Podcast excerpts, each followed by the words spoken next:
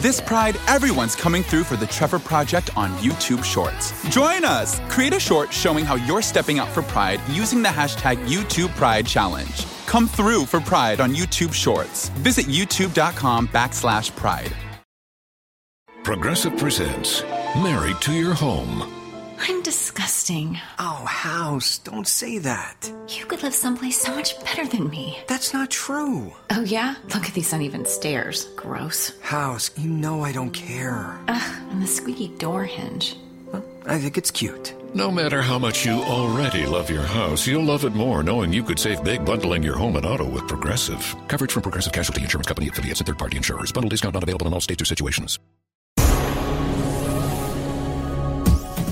This is the X-Zone Broadcast Network, broadcasting worldwide on broadcast affiliates and satellite program providers, including CNN Broadcast Network, Sirius Satellite Network, Star Media, Good News Radio Network, Angel Broadcast Network, Wiki Broadcast Network, and WPBN TV. For more information on the X Zone Broadcast Network, visit us at www.xzbn.net.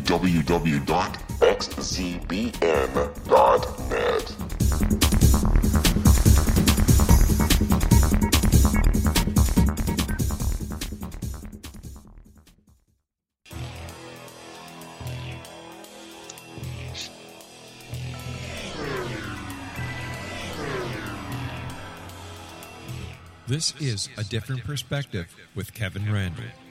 A retired U.S. Lieutenant Colonel, Kevin Randle has been studying UFOs for nearly 50 years. Kevin has investigated some of the most famous UFO cases in the world and has been consulted for dozens of documentaries about UFOs. Considered one of the leading experts into the Roswell UFO crash of 1947, Kevin has written more than 25 books about UFOs, including the recently published Roswell in the 21st Century. Now, here is the host of A Different Perspective, Kevin Randle.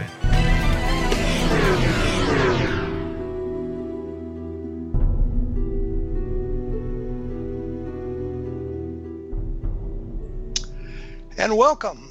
I'm joined by Curt Collins, who is an author and a researcher behind the Blue Blurry Lines website, which is devoted to reinvestigating the 1980 Texas Cash Landrum UFO case, among other things.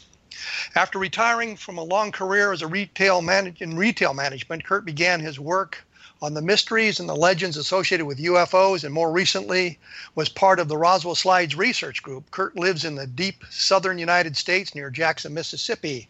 Welcome to a different perspective, Curt. Thank you. And that's all you're going to say. Just leave me Yeah. hanging there. Okay, well, let's see. Um, just to get things started, I happened to look at one of your books here, Project Moondust, which I picked up because it had uh, a section on the Cash Landrum case. And in fact, you were kind enough to allow me to excerpt part of that as long as as well as one of your um, your um, blog articles to do a guest article at my blog. So I had kind of put, kind of put together your comments on the case then and now, and and I thought it was interesting from your uh, perspective um, for a number of reasons. One is which is your experience as a helicopter pilot, which has bearing on that case. It has great bearing on that case. And we'll get to that case in just a few minutes. I wanted to start off with the Roswell slides, since you were part of the Roswell Slides Research Group, which had a hand in deblurring the placard that gave us all the answers. Can you give us a little bit of a background on how you got a hold of the placard and what exactly went uh, went on in the deblurring process? Well, sure. Uh, you know, first of all, the, the group was put together of, of mainly a group of friends. Although as as we went on, we saw we needed um, had to call in a few other people with expertise in, in different areas, um, and, and including some people with um, you know some um, uh, medical skills to to look at pictures of the body. But as far as the placard itself, Jose Antonio Caravaca, Spanish UFO researcher, had um, well, he was sort of our Spanish language liaison. He had connections, uh, even though he lived in Spain, with uh, you know a lot of Spanish-speaking people in Mexico, and um, he was also in contact um, somewhat with uh, both Jaime Maussan, Adam Dew, and and other individuals, and somehow uh, he was able to get right after the show, a um, first a a the the before it was released a a picture of the the body picture from the Roswell slide, the one that uh, the one that had the woman in it, the one that did not show the placard clearly. And then the next day, he was able to get a shot that isolated the placard itself. And uh, you know, I looked at it first, and and I wasn't terribly impressed. It looked, you know, I, I even wondered what language it was written in. I mean, it was it wasn't very clear. And but our one of our French members, uh, Nab Lator, had talked about this uh, software, Smart Deblur, which can be used to uh, clear up pictures if there's either a focusing problem or a, a camera shake.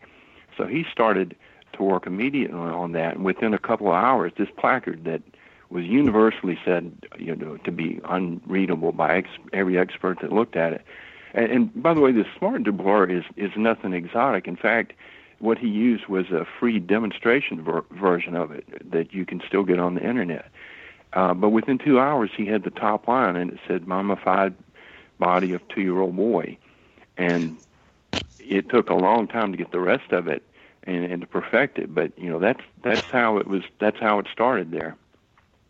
Well, what's interesting about that is, according to uh, what Don Schmidt had said, and uh, what Tom Carey has suggested, that they did not have access to high quality scans before the Be Witness program down in Mexico City. Um, but I think we found information that suggests that's not true. Uh, is, and you found some of those uh, sources as well, didn't you? Well, one of them was uh, was actually in the comments of your own blog by one of their uh, I don't know if you call him teammate or advisor, Dr. David Rudiak. He um, he said when uh, I think that the issue was first raised about the placard, he said, um, "What images did Dew obscure the placard in? There is much to criticize in how Dew handled everything." Adam Dew is the promoter of the slides, by the way. He was the the uh, I don't know if he was the owner, but he was the co-owner in the company promoting the slides. Um, um, what did he do to? Uh, what images did Dew obscure the placard in? There's much. Well, let me let me interrupt here because we're going to sure. have to take a quick break, and and then we'll come back to this immediately when we're done with our break. So I'll be back with Curt Collins. We'll talk about the Roswell slides and a few other things right after this.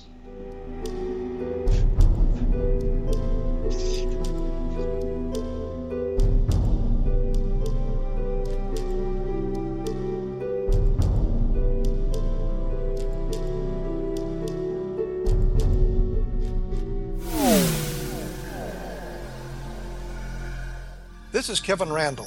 For nearly 30 years, I have been investigating the case of the Roswell UFO. I have interviewed hundreds of people and stood on the crash site. Now, in Roswell in the 21st century, I have reviewed dozens of hours of audio and videotaped interviews, examined hundreds of files that relate to the crash, and have returned to Roswell in an attempt to put all that information into the proper perspective. For the first time in Roswell in the 21st century, I have made a dispassionate reevaluation of all that material and provide a new look at what happened. This is a book that clears away all the clutter that has hidden the truth for so long, strips away the various lies that surround the case, exposes the Air Force attempts at cover up, and found a core of solid information that tells us all where the case stands today. Roswell in the 21st Century will be available in just a few weeks. For more information, please visit my website at www.kevinrandle.blogspot.com. Gibbs A. Williams, PhD, is a practicing psychoanalyst, supervisor, researcher, and author in New York City. Much of his life has been dedicated to understanding nature and the uses of meaningful coincidences or synchronicities. His radical and original non Jungian, non mystical, non magical theory of synchronicities illuminates much of the fog surrounding this challenging and perplexing topic. His ideas and manners are fresh, presented in a style that is both entertaining and highly informative. He is also an expert on crisis intervention, specially focused on violence reduction for the police and citizens, mastering anxiety, frustration, and stress without the use of medication, and effectively preventing and treating heroin addiction. Dr. Williams can be contacted at his email address at gwwilliamsny11 at aol.com or visit his website at www.drgibbswilliams.com.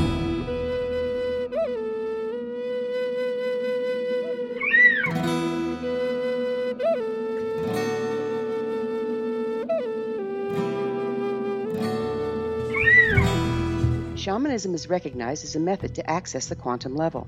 Mastery of shamanic skills puts spiritual information and healing power into your hands. Path Home Shamanic Art School, a bonded Colorado certified occupational school, has met rigorous state standards ensuring its director and instructors have the qualifications to teach the shamanic arts. Path Home offers its certification program in blocks of study. Block 1, a five day intensive, will be held in the beautiful mountain town of Coaldale, Colorado, October 13th through 18th. Registration deadline is September 12th. Experience journey trance, power animals, helping spirits, sacred space, and life purpose. Come discover your power. Join me, Gwilda Wiyaka, in the magical world of shamanism. Call 303 775 3431 or visit findyourpathhome.com.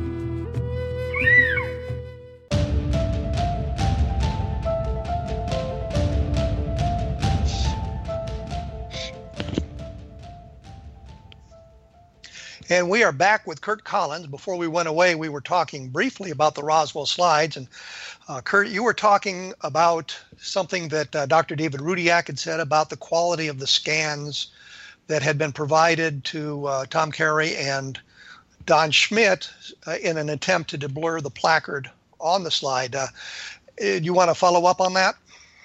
Yeah, just to finish his quote, he said that the uh, well, I'm paraphrasing this part. He said the charges of uh, of the being manipulated was baseless, and then I'll pick up his quote. He said, "I did not receive an obscured placard three years ago. What I received uh, as exactly the same high-resolution placard that Dew finally posted on his website after May 5th. And this was this is the man that um, the team themselves were using as one of their experts to deblur, and he's you know, that's I'm sure he would say that again. He said that this was the the same thing and it was unaltered. So uh, we have some evidence then that that the uh, placard was a high resolution scan that he had received from from them in an attempt to read it. But isn't there also uh, some information that they had uh, seen both slides prior to the problems in Mexico City? That's that's true, and the the current claims are made that they only saw close-ups and that it was possibly tampered, and they didn't see the full images. And the first evidence against that is the um, the Be Witness, well, the Kodachrome trailer that Adam Dew released. And even though the images of the slides were were blurred, you could see the full frame of the slide to see the um, you know to the edges of, of where it was, was cropped. You know, you could see the whole picture. And if they had only seen the body, a red flag should have gone off that, well, wait a minute, what's this stuff in the background? We've never seen this before. But from their own lips, there is um, the um, Don Schmidt had said on a on a previous radio radio show with uh, Richard Syrett. Uh, this was before the show, April twelfth, twenty fifteen. He said, "I was the first one to meet with the owner. I was actually able to look at and handle this evidence, these slides. So, and, and you know, we were assured before the show again and again that they had done three years of due diligence. Everything was checked out and verified. And, and before the show, they, they made no such, um, you know, expressed no concern that they hadn't seen the genuine article. Well, let me um, let me interrupt here real quick and, sure. and just point out that uh, on my blog, which is at uh, www.kevinrandle.blogspot.com, I normally post a link to the show as it as it appears on YouTube, and in that article on my blog, I will also uh, put together a link to this particular uh, episode of the conspiracy show, so that you can actually hear Don Schmidt and Tom Carey talking about what they had received early on. There was there was another show. It was. Um Fade to Black with Jimmy Church, and this was um, this was also in April, April twentieth, before the show.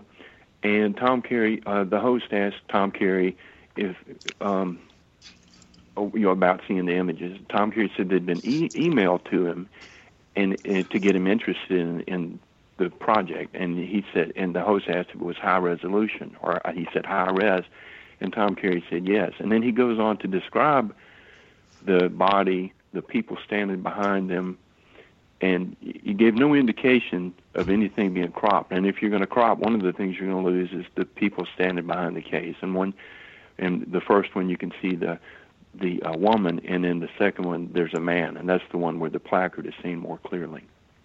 So what we have here is a case of them receiving the slides, apparently high resolution copies of the slides, and that um, they are now sort of suggesting that they were not privy to that the best information available till after the Be Witness program or, or uh, conference down there in Mexico City, and yet within uh, literally hours of you all getting uh, high resolution scans of the the slides and the placards, you were able to understand exactly what was going on. Uh, to be fair to both Tom and Don now, I will I will point out that they have now conceded the point that what they had or what they were shown was a, a picture of a mummy. So I think it's pretty well established in most, and I underscore the most, of the UFO community that what is the image on the slides is a poor unfortunate child who died several hundred years ago in the desert southwest and I guess was mummified by the natural processes of the of the area and we have the documentation from the point where the uh, body was exhumed in 1898 I believe 1897 1898 up to it being taken to various museums and ending up in Montezuma's castle in I think, Arizona, and eventually returned to the native peoples for the proper interment. So I think this really is kind of closed out, and it's not the uh, highlight of ufological investigation that we might have hoped it to be. Having said all that, myself personally, and taking the floor away from Curt Collins, I know that he wanted to talk about the Cash Landrum case, which I think is a very interesting case, and you, you brought it up uh, earlier. So let's let's move on to Cash Landrum. Can you give us just a brief overview of what exactly happened? I can. And I'm going to beg to put that off for a little bit because I'm not finished with the slides because there's something that you talked about. You okay. talked about the investigation and and the thing the the fact that the uh, that anyone mistook the um, the body for an alien picture, I can understand that, especially if if you're a UFO investigator and someone comes to you and says, "I have something you might be interested in," and there's a strange body, and and you know there there have been other cases where strange bodies, in in fact, other mummies have been misrepresented as alien bodies. I can understand that mistake. That was the first thing. There was all these other things that were built up around it that were circumstantial evidence. And, and I really think a lot of that came from the other things in other pictures in the collections of the the uh, the side collection of the Rays. There were pictures of um, Dwight D. Eisenhower, General Eisenhower. There was a picture of a woman who looked a little bit like his wife Mamie standing in a museum. There were pictures of air shows, and from and from some of these pictures, like the air show one, I think they got that Hilda uh, must have been a pilot. And now Hilda Hilda um, Ray is a woman who apparently took the pictures, the slides. She was the one that took the pictures and owned the slides, correct?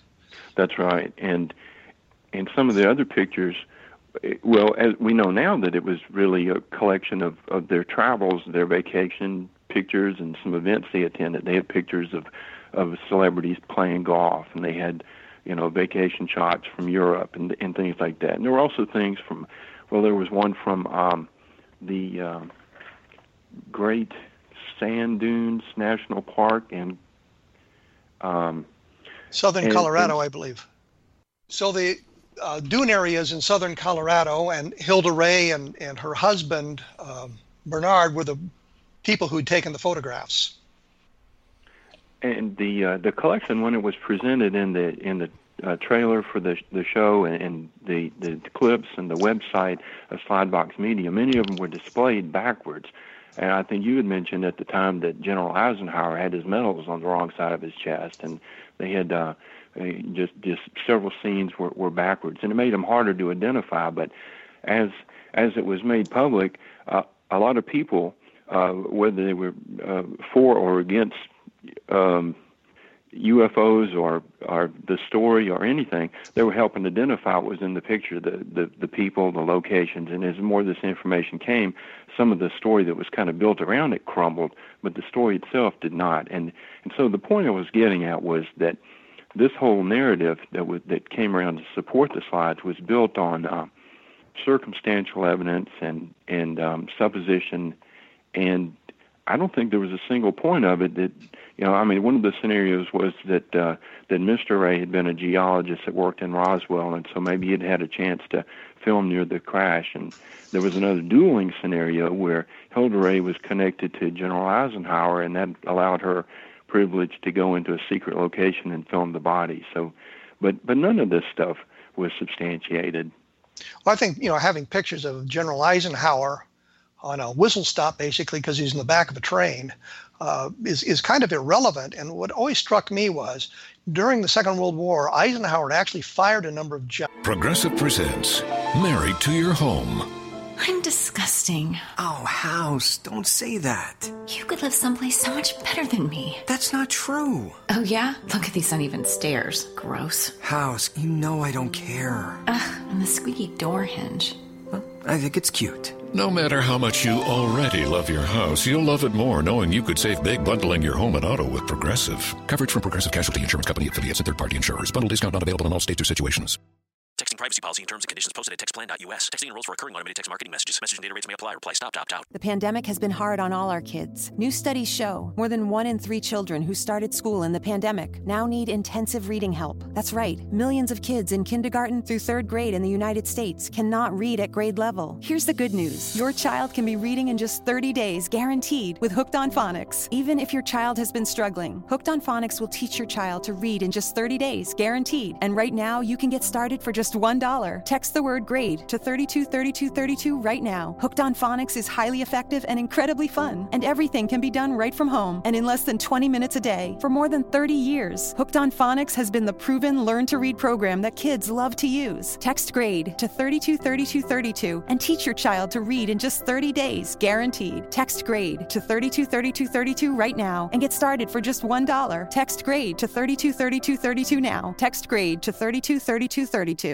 Texting privacy policy and terms and conditions posted at textplan.us. Texting enrolls for recurring automated text marketing messages. Message and data rates may apply. Reply stop to opt out. The pandemic has been hard on all our kids. New studies show more than one in three children who started school in the pandemic now need intensive reading help. Here's the good news your child can be reading in just 30 days, guaranteed, with Hooked on Phonics. My first grader was behind in reading, and this program has made a huge difference. She's now reading above grade level. I use it for my kids' nightly reading for school. We love it, and it's super easy and quick to do. My kid, who just turned four years old and has been using the program since January of this year, can now read. Thank you so much, Hooked on Phonics. Even if your child has been struggling, Hooked on Phonics will teach your child to read in just 30 days, guaranteed. And right now, you can get started for just $1. Text the word KID to 323232 right now. It's fast and easy. Text KID to 323232 and teach your child to read in just 30 days, guaranteed. Text the word KID to 323232. Text KID to 323232 generals who were a little bit loose with uh, the security information being shared at SHAEF headquarters in London at the time and in the preparation for the Normandy landing. I could not conceive of a scenario where he'd viol- violate security in that man- manner, allowing civilians not only inside to a, a secure uh, secret facility, but allow them in with a camera and take film, take photographs, and get out of the, uh, the facility with that film intact.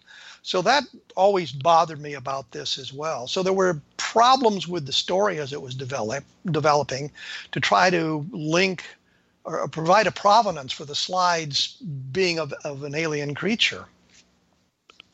Well, and so much of the information was sketchy. It was passed on from, and I'm really unclear as to what team member did which research to vet things. I have, I know Adam did a lot of things things on the verification of the the film itself, which turned out to be genuine, just not of a picture of an alien.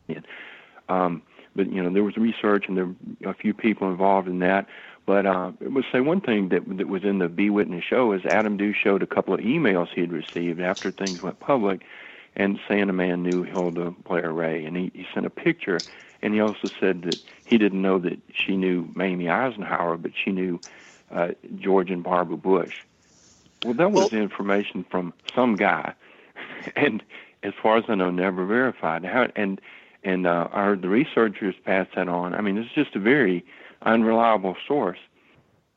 Well, I think the the one thing we need to, to mention is that uh, the Blairs, or uh, the the Rays, lived in Midland, Texas, as did the Bushes.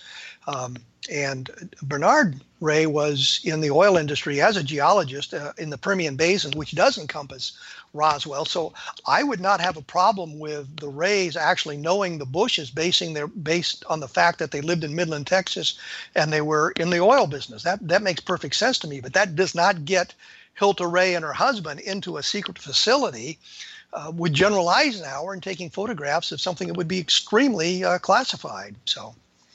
No, it was, but it was these kind of tenuous links that, and and it was, um, well, you know, it's as if you have to connect the dots, but you have to draw some dots in to make your picture. So it just the uh, I just don't think that the the research to support this, it the you know the claim was you know, three years of due diligence, and I just don't think that that was that was actually there. I mean, and and and I I fully expected when the when the show was presented that we were going to see a lot more supporting evidence, and but it wasn't. Everything that had been said about the case beforehand was exactly what they presented on the show, with the exception of the pictures of the of the body. So, I, I think that it was the the mistake about the body I can forgive. It's the it's the research that went into it. I think that's where there was a real failure. And uh, looking at it as well, I had made some suggestions to them as they were doing the research that, that they simply ignored. But I was always bothered by the red flags that seemed to be flying that nobody was talking about at their end. Others outside the uh, little group was certainly talking about that.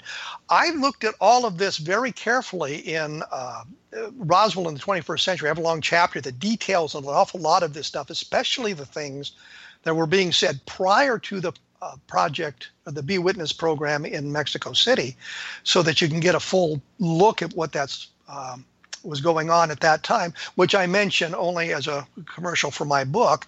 And then a lot of this was also covered uh, on my blog at www.kevinrandle.blogspot.com. And I go into all of this because we'll have to take another break here, and we will be back with Curt Collins talking about the Roswell slide some more and maybe getting into the Cash Landrum case at that point. So we'll be right back after this.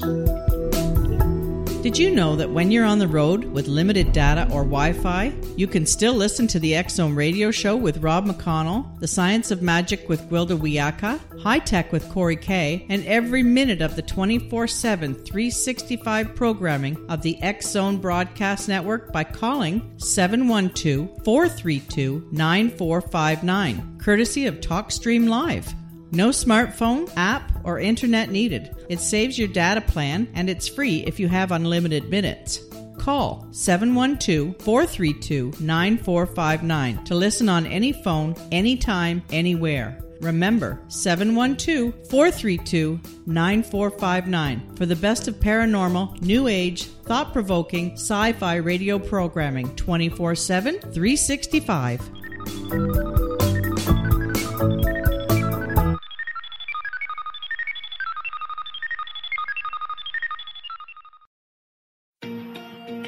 Wouldn't you love to know the secret to everything?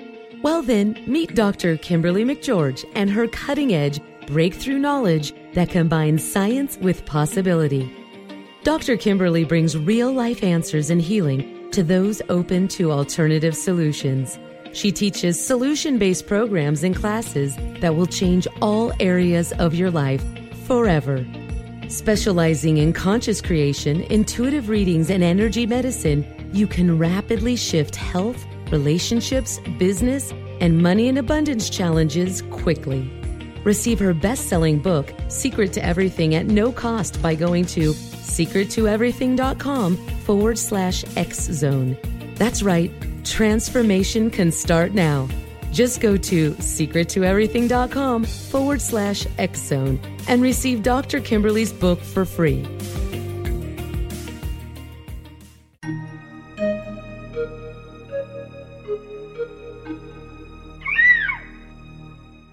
While science pursues fact, magic accesses the quantum level, bridging random facts to form truth.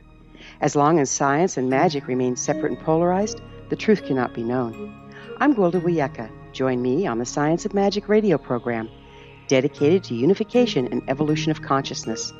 During each episode, I'll be speaking with experienced and respected scientists and mystics From astrologers to astronomers, from medical doctors to shaman, the scientific method to dowsing and intuition, we'll weave together information from seemingly divergent practices to promote unity and enlightenment. Join me, Gwilda Wiyaka, and the Science of Magic right here on the Mutual Broadcast Network. For more information, visit www.thescienceofmagic.net.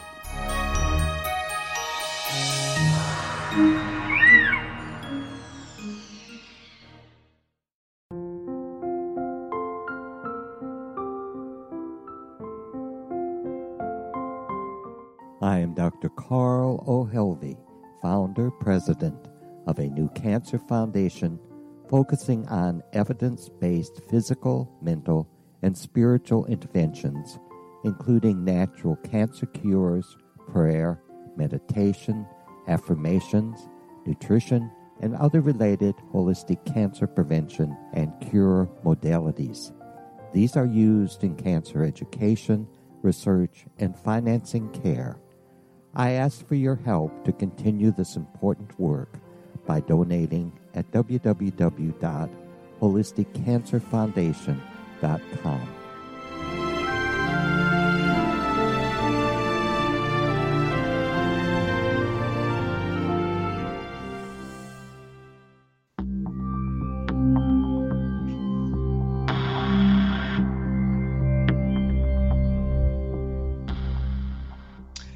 back with Curt Collins. We were talking about the Roswell slides, and I think we might have a little bit of debris to cover up, uh, cover up to uncover to uh, repeat here, and then we'll hopefully move on to Cash Landrum. So as it stands now, the slides are clearly of a of a child who uh, was was killed centuries ago and uh, has been exploited for this whole Roswell slides thing. And I know that some of the people who were involved are, are very upset about that. But it's also very clear that the investigation had lacked some of the precision that would have been necessary to get this thing cleaned up a lot earlier. I know they were talking about having shown the placard to a number of people, David Rudiak being one of them, in an attempt to blur it. But they also talked about showing it to some guys at the Pentagon and the photo interpretation teams there. Um, but that seems a little bit silly because their job is looking at uh, intelligence photographs, attempting to uh, identify uh, facilities, military facilities, military troop movements, things that are of, of interest to a military, as opposed to trying to decipher a placard seen close up. So some of the due diligence wasn't as precise as it could be. And I think Curt, you had made a good point about their um, investigation of the film stock itself and the slide mounts and that sort of thing proved that it was from the late 1940s. That, of course, doesn't mean it was from Roswell. And the other interesting thing that you might want to comment on is it was clear that this was not a recently deceased individual. This was uh, a body that had been out in the desert for a long time. So it seems impossible that it would have been from uh, the Roswell UFO crash because you'd expect the remains not to be quite as degraded as they were. Well, that's uh, that was something that they didn't seem to have a, um, a agreement on. In, fact, there were comments that describing it that had been freshly autopsied. So I don't know that they understood what they were looking at, and, and uh, uh, it, it's easy to um, try to well either make accusations or guess what they should have known, but it um, it, it does seem mysterious that that what was seen because it was on a glass shelf um, with with ratchets. It, it looked it may have looked more like a store shelf than a museum shelf, but nevertheless there was a lady standing behind the item and there were there were signs on it. So it, it, it is puzzling, but you you were talking about the uh, the, the experts they used. Well, well during the show, um, they made quite a bit of the fact that these people were experts, but but some of them really weren't. And the uh, Adobe was cited at some point. It was a, was a friend of Adam Dew's at Adobe, and and it was it was a guy who handed it to a friend at the Pentagon, and and the um, yeah I mentioned the software that was eventually used to deblur the placard was uh, was a trial version. Well, there were two other versions, uh, Photoshop CC and something Blurity, and I, don't, I don't think these are exotic tools either. So it just it seems uh, it seems puzzling that that none of those those people were able to get anything out of it. But you know, there was you know definitely a failure there. I, I'm about through with the slides, but I wanted to point out that there's something that you had uh, an article you had written um, got overshadowed by a Don Schmitt's apology later the same day. It was called uh, "Fallout from the Fiasco." where you were talking about the state of UFO research and things that might be done to make it better. And I, I thought that was an excellent piece. And if, uh, uh, you know, I hope your listeners will will go back and read that because one of the one of the big problems that we had with the uh, the slides uh, research was that everything was so secretive. They they they were uh, had to sign a non-disclosure agreement, and they closely guarded it with everything. And so there were only a few people that had access to the material. And once that was opened up after the show, you know, things were quickly solved. I think that their investigation in secrecy is somewhat justified, or would have been somewhat justified, if there hadn't been the leaks. And so they could have carried out the research quietly and privately and and then announced the results once they had them all in. And I think there was something that was forcing their hand. There was there were leaks by someone into the uh, general UFO community. So we were all talking about this uh, within months of the slides surfacing or, or, ending up in the hands of, of um, UFO researchers. So, you know, there, there, were those sorts of problems. And I, I, can understand wanting to carry out the investigation quietly so that you don't get an awful lot of other ancillary at, at, at things going on around that, but um, it, it, was handled poorly from the very beginning, I think. And and if you had been a little bit more transparent, not I mean, if if they had been a little bit more transparent, uh, we probably wouldn't have had all of this trouble uh, with the slides going on. You know, I, they did some things that were good, which was going to Kodak and getting the analysis, the chemical compositions of the film, chemical compositions of the developing process, the, the history of the slide mounts, this history of, of the film, and all of that sort of thing was very, very good. But it didn't make the image an alien creature. And the one thing that I wanted to point out is Tom Carey is all but dissertation as a physical, physical anthropologist. That's what he studied in, in college and the university and the graduate school. So he had a background in this sort of thing, and he was sort of caught up in the enthusiasm of wanting to wanting this to be an alien creature. And i think that was one of the things where they kind of slipped off the rails. They began the investigation with the idea this is an alien. How do we prove it? As opposed to this is an interesting image. What does it what is it that's that's a, another thing in this case, and you have to, you know, there are other things have gone right and, and wrong in other investigations, but this is one of the few that have been attached to a commercial enterprise, and and the non-disclosure agreement they had to sign, you know, was was part of that because the the the owners didn't want the images out, and they didn't want to lose the value of having them exhibited. So you know that's that definitely plays a role. That that it was it was a business proposition. And when we look at all of the other slides that were involved in this, which is the vacation slides that you had mentioned earlier, uh, giving us a insight into the into the um, rays and that sort of thing, also uh, could have given us some very valuable information if had it not been piecemealed out the way it was.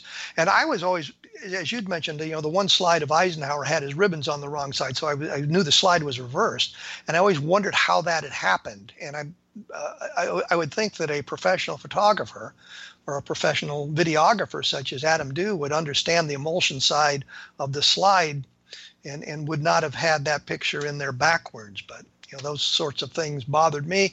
And I'd mentioned some of this stuff in the blog uh, when I was talking about this, as we were all talking about this. And I know that Tom and Don were more than a little annoyed that we were all talking about this thing before the Be Witness program but we got an awful lot of the stuff right based on the limited information we had.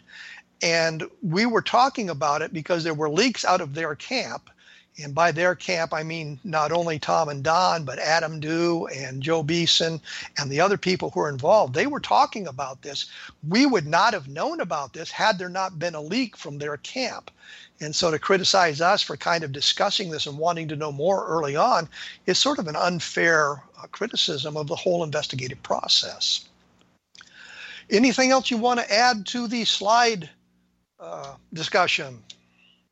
I think that that about wraps it up. I will just say that there there are a lot of interesting aspects to this, and I've been looking over the history, and you know, there's still some things that haven't been examined and told, but I think we're I think we're done with it for the moment.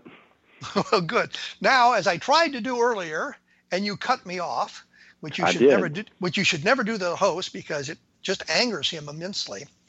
um, so, uh, Cash Landrum is a very interesting UFO case. Give us a quick uh, synopsis of what happened. The the date is important. This was at right at the end of 1980, uh, between Christmas and the uh, New Year's Eve, and there were uh, two ladies in their 50s with one of them's grandson, and they had uh, been out for a drive. They, it was about nine o'clock at night, and they encountered a a large, bright object emitting heat over the road, and they actually had um, uh, it. They had to stop, and it, it eventually moved off, and they, they saw it from a couple of other locations, and so the um, well, there, there are a lot of pieces of the story. I'm trying to keep this short. So, uh, but a- afterwards, it was Betty Cash was the driver. She um, she dropped uh, the passenger Vickie Landrum and her, her grandson Colby off at home, and and she well, went. let's. What what did they see? You you say object. What did they see? Well, that is um, that's an interesting point in itself. First of all, it was they estimated it as being as large or larger than a water tower, and it was you know maybe 90 feet up in the air, and it was um, the it, the motion must have been somewhat erratic. They did, described it almost as if it was bobbing up and down, and it would periodically uh, uh, emit a, like a jet of flames. And uh, but strangely, the propulsion did not seem to be the flames. So you know, there's a lot of things that that don't make sense, and they really, due to the brightness, the the ladies weren't able to really see it clearly. You know, it was it was it was blinding light, uh, and it was only later the the boy Colby described it as being diamond shaped, but they initially said that they you know it was too too bright for them to describe. Um, it uh, it also made some mechanical noises, which are which are puzzling. Uh, they they said it made kind of a sound like air brakes. So Um, they they they see the object. Um, they're, I think one of them gets outside of the car. The car surface gets very hot, apparently from the radiation, meaning heat or light. Um, eventually, the object is gone. They return turn to their ho- home, homes. Uh, what happened at Well, that point? Well, as as the object, and, and there's some disagreement exactly just when, but as, as the object was moving away from the first time, they they saw some some objects in flight, which they thought initially were planes. And when they moved to another location, when it, when because it was a kind of a winding road, they they saw the object again, and, and they got a closer look at the helicopters, which they claimed was a double rotor Chinook. Um, they they didn't recognize it as that. They identified it later from pictures. Um, and, and once it had passed, then they continued the trip on home. Then uh, uh, Betty dropped off Colby and, and Vickie, when, and then she was she was already feeling ha- having a headache, and um, the the next day she was she was so sick she had uh, flu flu like symptoms, and um, she didn't um, show up for. Uh, they she was preparing to move her business or just closed it. It's kind of unclear, and uh, Vickie was supposed to help her the next day. And when Betty didn't show, they went to check on her, and and Betty was sick in bed. Vickie took her home with her, and she stayed there for a few days. And after she didn't improve, took her to the hospital, and she had these uh, boil-like things over her skin. You know, she had these skin problems, and um, and and at some point, she, she was in the hospital for about two weeks. You know, got better some, and was released. And I think it was at that point that she had this this hair loss. And the doctors Let, me let me break in here to uh, announce one thing that I know it's a little bit disjointed here about the description of, of the sighting. You can get a greater detail at uh, Curt's website at www.blueberryblurrylines.com. Uh, and so we'll take a quick break here uh, for the commercials and whatnot and be back with Curt Collins. We'll talk a little bit more about the Cash Landrum case. And if you have interested in the Roswell slides, as I say, uh, take a look at my blog. You can type Roswell Slides into the search engine and come up with that at www.kevinrandle.blogspot.com. And I have a condensed version of that in the book Roswell in the 21st Century that is available in the bookstores even as we speak. We will be back with Curt Collins right after this.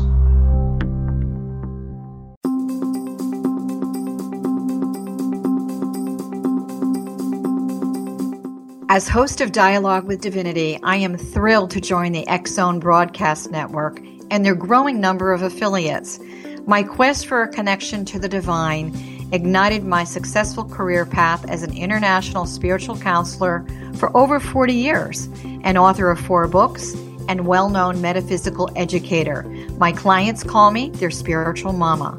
So, my job is to offer you a radio show to help you grow spiritually with wisdom and get specific tools from guests who are experts in their field. Tune in to Dialogue with Divinity and be part of the conversation with Spirit. My goal, your happy soul. For more information, please visit my website at johannacarroll.com.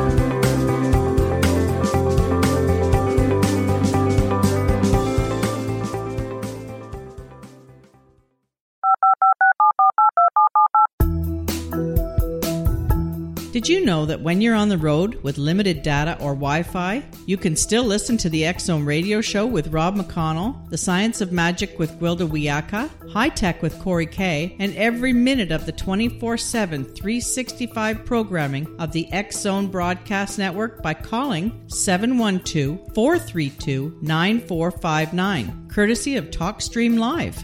No smartphone, app, or internet needed. It saves your data plan and it's free if you have unlimited minutes. Call 712 432 9459 to listen on any phone, anytime, anywhere. Remember 712 432 9459 for the best of paranormal, new age, thought provoking, sci fi radio programming 24 7, 365.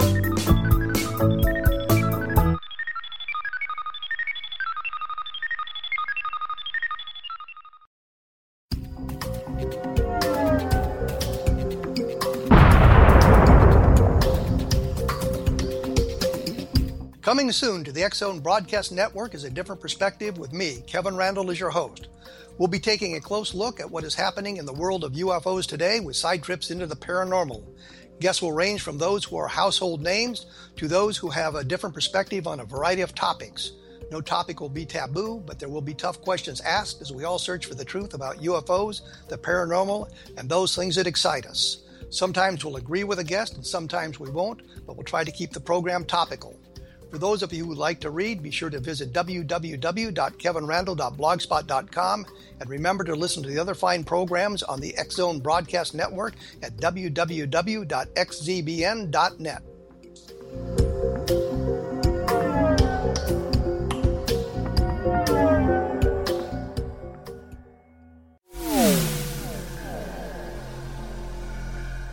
This is Kevin Randle. For nearly 30 years, I have been investigating the case of the Roswell UFO. I have interviewed hundreds of people and stood on the crash site. Now, in Roswell in the 21st century, I have reviewed dozens of hours of audio and videotaped interviews, examined hundreds of files that relate to the crash, and have returned to Roswell in an attempt to put all that information into the proper perspective. For the first time in Roswell in the 21st century, I have made a dispassionate reevaluation of all that material and provide a new look at what happened. This is a book that clears away all the clutter that has hidden the truth for so long, strips away the various lies that surround the case, exposes the Air Force attempts at cover up, and found a core of solid information that tells us all where the case stands today. Roswell in the 21st Century will be available in just a few weeks. For more information, please visit my website at www.kevinrandle.blogspot.com. What happened in Benghazi is revealed by Nicholas Genix, author of Obama, Islam, and Benghazi. He informs the American people that President Obama deceived them by advocating a strong foreign policy prior to the 2012 presidential election, and Hillary Clinton supported this deception. As the title infers, there is a connection between Obama, Islam, and Benghazi. Ample evidence informs Americans that Obama's early indoctrination in the Quran developed an affinity for Islam, why the Quran is the source of discontent in many countries, and why the Obama foreign policy deception led to poor military action and caused the loss of American lives in Benghazi. GeneX provides 36 questions for the Select Committee on Benghazi to validate if Americans are justified to mistrust President Obama and Hillary Clinton. An overview of Obama, Islam, and Benghazi is presented on the website www.futureofgodamen.com. That's www.futureofgodamen.com. Afterlife expert Roberta Grimes was the first one to say that dying can be fun. Now, her best selling book, The Fun of Dying, is available in stores worldwide. So, if you wonder whether death ends life, how it feels to die, or what heaven might be like, The Fun of Dying was written for you. And if you have always been afraid of death, or if you worry that your life has no meaning, let The Fun of Dying ease your fears and bring new meaning to your life. Nothing said in The Fun of Dying is based on the teachings of any religion. Instead, Roberta draws on evidence to explain how death happens, how it feels, and what comes next. A lot of the best death related evidence was produced in the first half of the 20th century. When it is put together with recent discoveries, it tells a consistent and amazing story. Roberta Grimes blogs and answers questions at robertagrimes.com. Her wonderful book, The Fun of Dying, is available on Amazon and at stores worldwide wherever books are sold.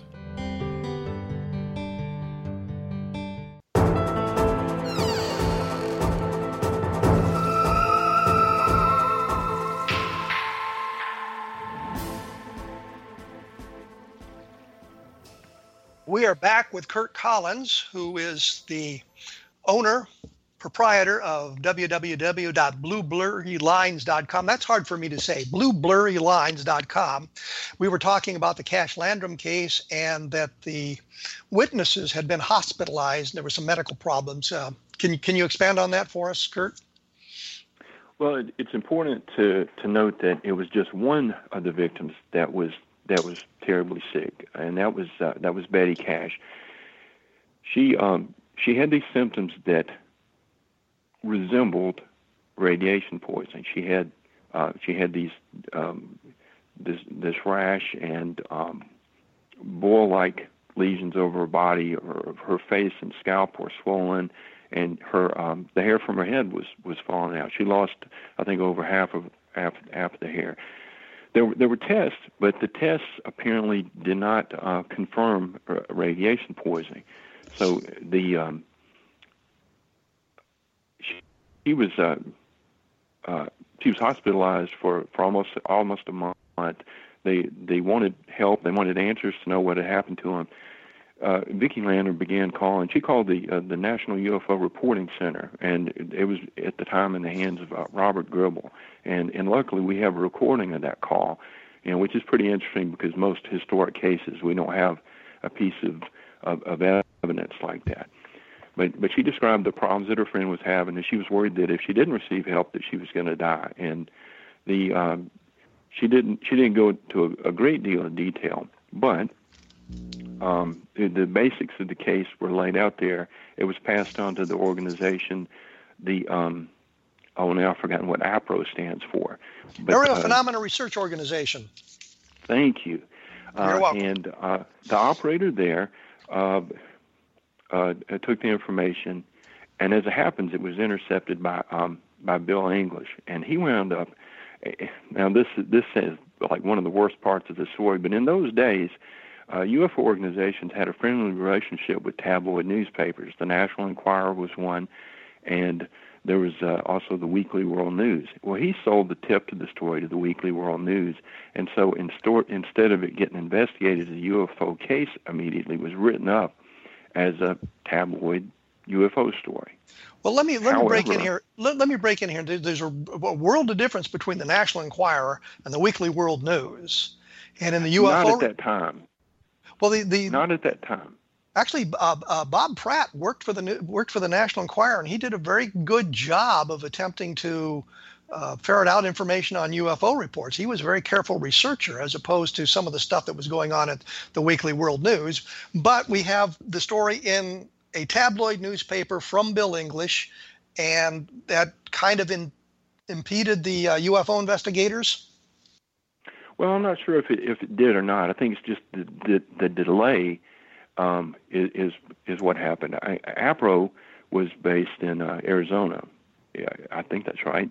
And uh, okay, um, they eventually. Uh, I, I, sorry, getting tongue tied here. Vickie Landrum made another call because no, uh, you know, she wasn't getting a response, and um, APRO decided to pass the case off to the Mutual UFO Network. Uh, they were at that time based in in Texas and had investigators that lived close to it, and it was it, John Schuessler eventually was brought in, but un, frustratingly enough, not not by being passed off. Um, the uh, when Betty Cash was feeling better and was released, she was making calls, and she even called NASA and left a message. And and as a result of it getting in the tabloid, um, a local reporter was involved. I think she was actually the photographer for the the tabloid story, and and she put uh, Betty Cash in touch with John Schuessler, and and that is when it began really as a UFO investigation, and um, he interviewed uh, Betty Cash, took photographs of her, and those those photographs are are around. They're on my site, and just about any time you you look at an article on the piece, and you can see. Uh, but there, you can't see the skin problems in the photograph, but you, the hair loss is evident. And uh, another unfortunate thing about the case is the the, the man was an engineer working for um, at uh, Johnson Space Center. Now that's John Schuessler. John Schuessler was working yes. at NASA. Exactly. Uh, th- there was basically no one at the time that was a full-time UFO investigator, so he had to wait a week before he could interview the other witness, uh, Vickie Landrum. So you know, for as it, as important a case this was, it you you would think that you know, they would be on it, you know, on top of it right away, but that just wasn't the case. It was it was after a month after the event before contact was made with the UFO investigator, and then a week between the interview of the first and second witness. But they talked to her, they talked to the boy Colby, gathered information, and and went out to try to find the the location.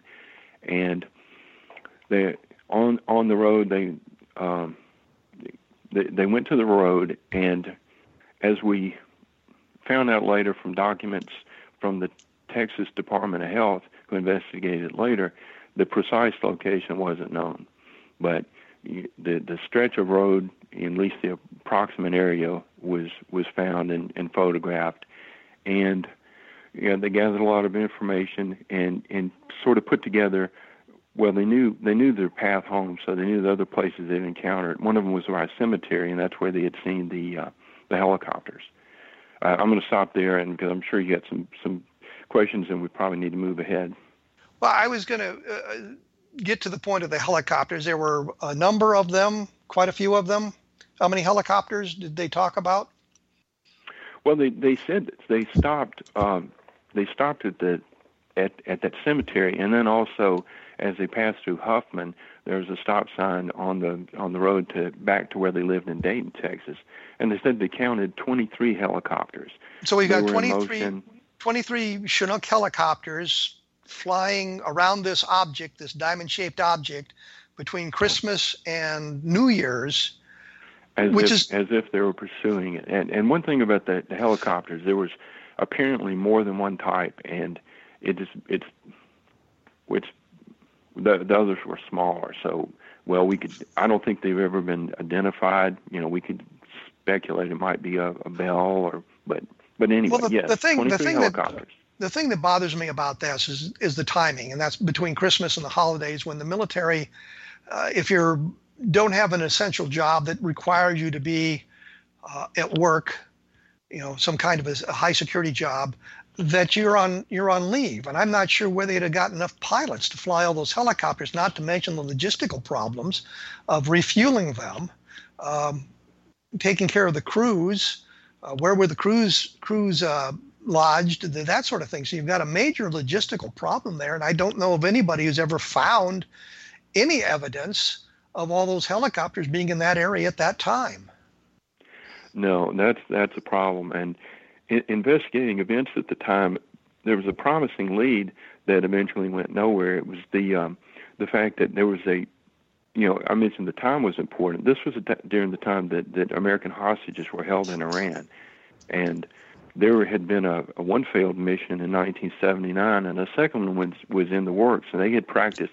In fact Area 51 w- was first named in the media because of a because of the crash of the um, the the 1979 crash, and because um, that's where they had practiced. And the, the the the 1980 mission that was planned, they they flew all over the area and they were flying Chinooks and other and and uh, Bell helicopters, practicing night missions.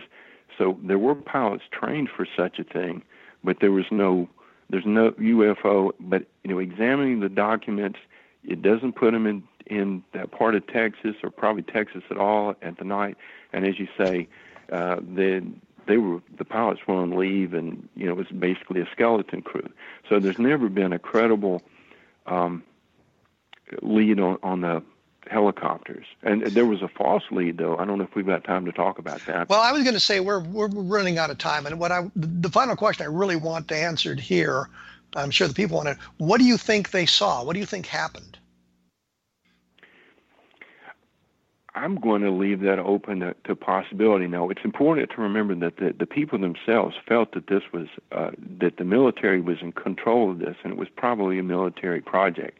They didn't uh, they didn't believe in aliens. They they said that that if if by some means it was an alien encounter, you know, UFO from outer space, that that the military involvement, you know, that they knew about it. So so no matter whether this was a military project or not, this the military had knowledge of it, and they felt like this could could help them, and, and they felt like it was being being covered up. There were but I, I agree with you about the helicopters. That's a huge inconsistency, and um, uh, I know anybody listening to this show should know who uh, J. Allen Hynek was. He uh, had uh, one of his investigators had examined the case, Allan Hendry. So he was he was up to speed on it, and he was under the uh, impression that the helicopters were not physically real. You know, if if the people saw helicopters it could have been that this was some projection from this this UFO, whatever it was, whether it was interdimensional or or whatever. So he well, basically he trusted the witness saw something, but not that they were Army helicopters. Well, we've run out of time here. If you want to read a lot more about this, you can visit Curt's website at www.blueblurrylines.com. And if you're interested in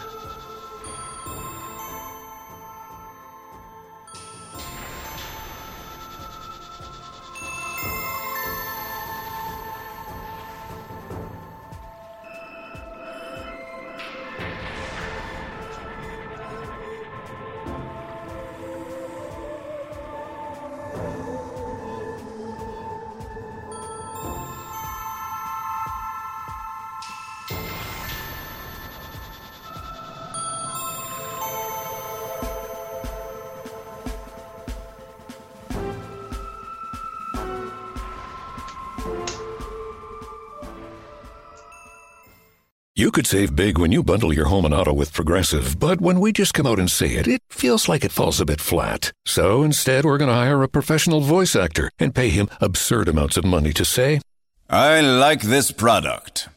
Hmm, not sure why that was better. I mean, I'm a professional too. But we didn't pay him to say the business part, so back to me. Save big when you bundle your home and auto with Progressive. Sorry, I know hearing me say it was a bit of a letdown.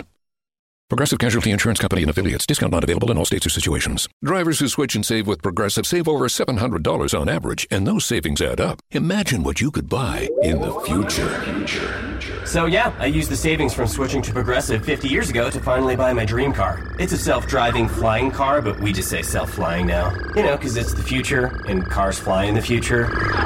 So switch to Progressive and save big because those savings can add up in the future.